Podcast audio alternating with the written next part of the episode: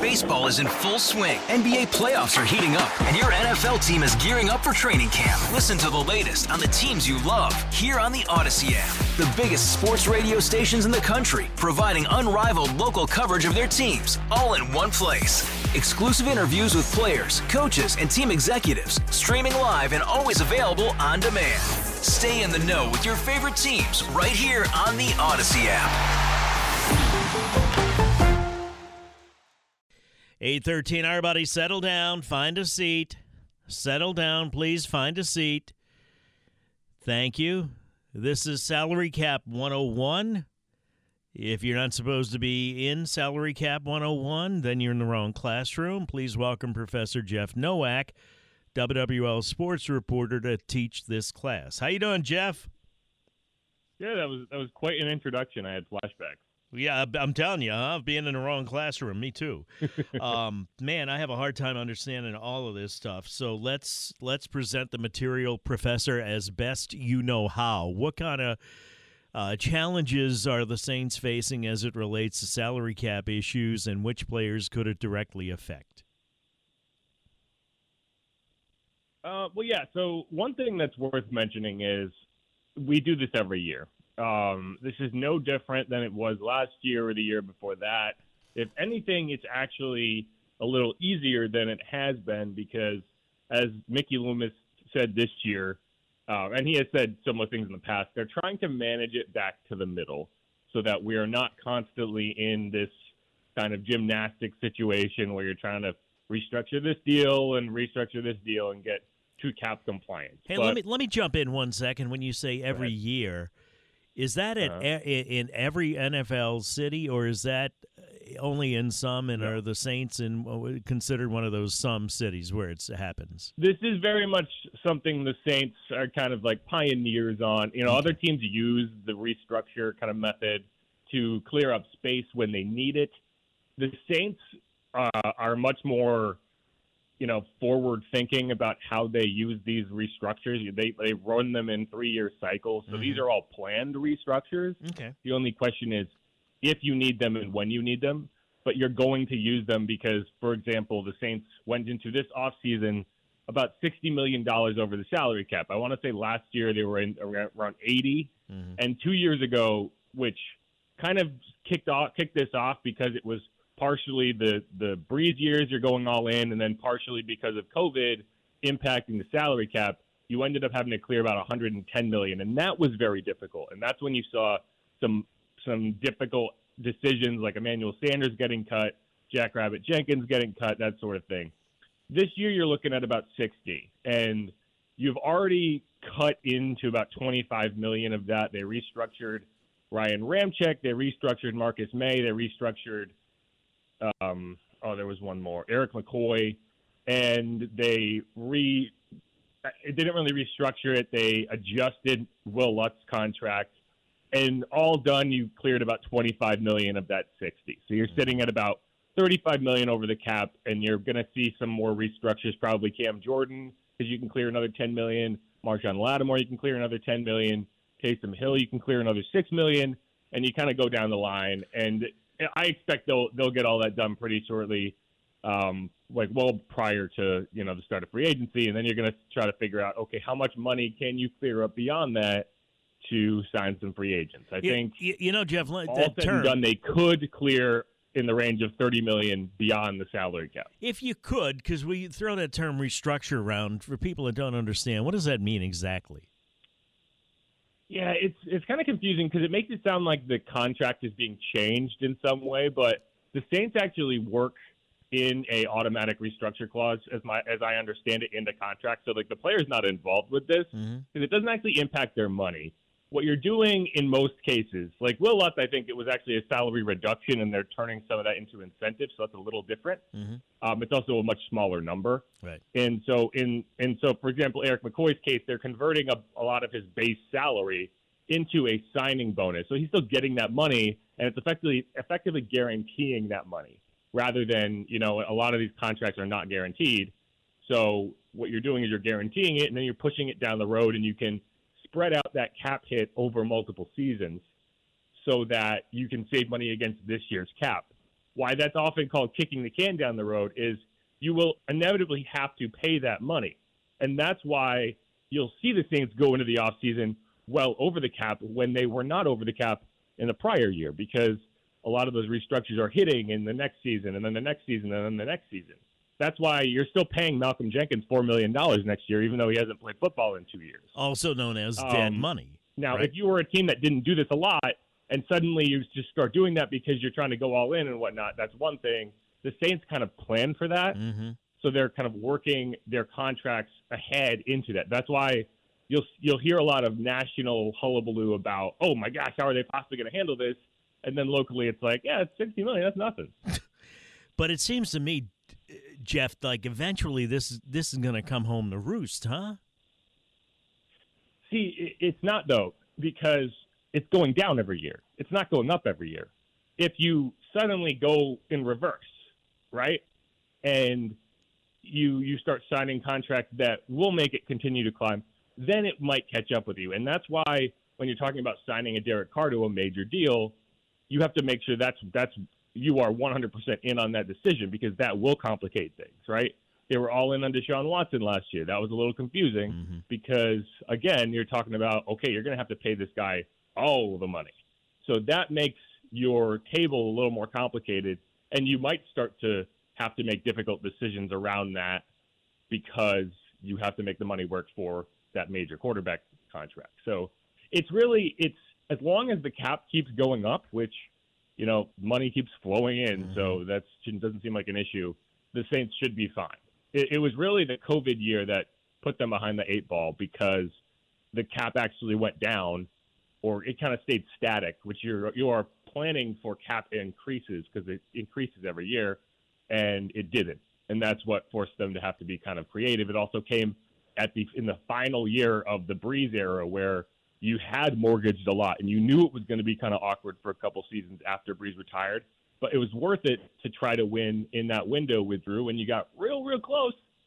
So it's hard to argue that it was a bad decision. Um, but yeah, I think in the next couple years, barring any crazy $200 million quarterback contract, I think you'll see that get a lot closer to, you know, 30 million, 20 million, which, you know, that's one or two moves and you're there. So I don't, I think it's, it's more just it's a different way to handle the salary cap, and it confuses a lot of people who are only looking at that number. Yeah, I got my hand raised right now as being one of those confused, Jeff. But thank goodness you're here to to sort that out. Let me take a break. We come back. We're going to talk about franchise tag and this article you wrote for WWL.com. I guess Odyssey. I don't know who you wrote it for, but either way, you wrote it, and it's a good article about the franchise tag and what players could be involved. We're talking to Jeff Nowak, WWL sports reporter, about the franchise tag, about the latest on Derek Carr, about salary cap. You got any questions or issues? 504 not issues, questions or comments, 504 260 1870. What the hell, Jeff? We'll take issues as well, don't you think? Let's do it. Yeah, let's sort through their issues at 504 260 1870. 821 traffic now on WWL. 825 Tommy Tucker, WWL. Jeff Nowak is our guest, WWL sports reporter, our friend, talking about Saints using a franchise tag. Let, let, me go back to quarterback first. Jeff, do we have any more of an idea than we did after the final game of the 2020 to 22 season. Yeah, that I get confused here. 2022 season about who the starting quarterbacks would be for the 2023 season? Well, it's no. I will say no. Um, what we know is the Saints cannot trade for Derek Carr. I think they're still going to be going after Derek Carr, and the question is now, will that be at a cost that you can stomach? Mm-hmm. Um, he visited the Jets last weekend, and I think now the process is kind of the Derek Carr knows the Saints are interested. The Saints know Derek Carr is interested, and you're kind of establishing okay which teams are going to be in the running. Um, but I think that's the question you need to answer when uh, when free agency begins. Is is that, is that going to be a realistic option? And if not, then you start looking elsewhere. And when does that begin, um, Jeff? Free agency. Oh, I have to check. I believe it, it, it mid March. Okay. I, I, forget the exact date, but we're still about a month away from that. Gotcha. Um, and one of the questions you have to answer, which you alluded to, is you know, do some quarterbacks get the franchise tag on them? Lamar Jackson's an interesting case because it doesn't seem like the Ravens want to pay him. Um, it doesn't seem like he wants to play on a franchise tag. He was he declined to play through an injury in the playoffs this year, and I don't know how you can kind of bridge that gap to saying, okay, play for an entire year on another no contract season. Uh, so that's tough. And you're also talking about a franchise tag for a quarterback is like 32 million anyway, so it's not really a discount. I know you eat and breathe Um, this stuff, Jeff, but tell people what a franchise tag is for those that don't know. Yeah, so essentially every team gets one tag, if you will, and it can either be a franchise tag, an exclusive franchise tag, or the another one's called a transition tag. And basically, if you franchise tag is the kind of the middle ground and is the average of about the top five salaries at the position over the past five seasons. So you're paying at the top of the market for one year. If you remember Marcus Williams in 2021, the Saints couldn't come to a deal with him, so they put a franchise tag on him. I believe his contract was something around 11 million. Um, and safety is one of the cheaper positions to franchise tag, just because the contracts at the safety position are typically lower. And so that means that you get to retain him on a one-year deal. Um, on the franchise tag, a team could theoretically come in and sign him to a deal. You would get the chance to match it, and if you didn't, you would get two first-round picks coming in. So that doesn't happen very often, and that's why like the exclusive tag teams couldn't negotiate with him, but you'd have to pay more. And then the transition tag, someone could come and sign him, and you wouldn't get anything back. Um, but you have the chance to match it. So that's kind of where you are. You get one per season, and it's essentially a very expensive way to retain someone that you are unable to sign. Um, this year, I would argue there aren't very good candidates on the Saints to potentially get it because anyone you'd give it to would be getting a very significant, sorry, significant raise over what they were making, um, and they're all on the on the range of like, okay, linebacker Kaden Elliss is a free agent, but you really want to sign him, and paying twenty million dollars for next year for Kaden Elliss it doesn't seem like it makes sense. Marcus Davenport had half a sack last season. I don't know if he's a guy you're going to go after, but paying him $18 million for next season feels like a stretch. Bradley Roby is on the wrong side of 30, and he's a free agent. He might be interesting if you really do need that cornerback depth, but it's going to be tough to manage that money inside the cap. And then the one that might make sense to me is David Onyemata, who's going to be a free agent at a position that you are thin at on the defensive interior. And I want to keep him away from Ryan Nielsen up in Atlanta. So if I can't come to a, a decent deal with him, getting one more season out of David Onyemata at a decent raise and not having to play him twice next year might make sense. But that's kind of where you're at in terms of the franchise tag. Man, that 30s jumped out at me on both Onyemata and Bradley Roby, especially. It really did, that age. Um, Marcus Davenport, if we don't pay him, somebody's gonna, huh? That's a good question. You know, and and he was in a contract year, and he really, I would argue, laid an egg. Um, he had a half sack over an entire season. The, the positive thing you can say for him is he played in 15 games, but he was ineffective to the point that he only started nine of them. Yeah, that's a positive Um, thing. He played 15 games, started nine, and only had one half sack. Yeah, right. Yeah. The positive thing is also doubled as a negative Right. how, how is that possible when you're on the field that much? Um, but the thing with the Saints is you have sunken a lot into him. You traded an extra first round pick to go get him. Um, you know, you you've developed him. You've spent five years developing him, and now you? you're looking at: do you just let him walk? Or did and you, if right? you let him walk, is he going to go straight to Atlanta, and then he's going to find his form, and and suddenly you're having to deal with him twice a year? So I don't know. Like I think if you're the Saints, you're trying to find a middle ground where you can sign him to maybe a short term deal. That would work for him, where he can kind of reestablish his value. Because if he was a free agent after the 2021 season, I think he's getting a big time deal. Going into free agency now after the season he had, it's not going to be good for him either. Like he, his value dropped off a cliff based on what we saw. I, at least I think it did. I would be surprised if any team was willing to pay him uh, at the rate that he probably wants them to. So maybe a short-term deal back with the Saints would benefit both sides. I don't know. Um, it's just it's going to be interesting to see how his market develops because I think around the league people have an appreciation for what he can do, but you know that's the, an entire season of a half sack and limited production like that.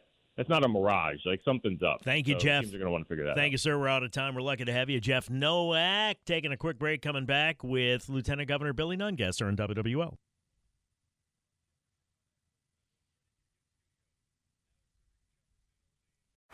Baseball is in full swing. NBA playoffs are heating up, and your NFL team is gearing up for training camp. Listen to the latest on the teams you love here on the Odyssey app. The biggest sports radio stations in the country, providing unrivaled local coverage of their teams, all in one place. Exclusive interviews with players, coaches, and team executives, streaming live and always available on demand. Stay in the know with your favorite teams right here on the Odyssey app.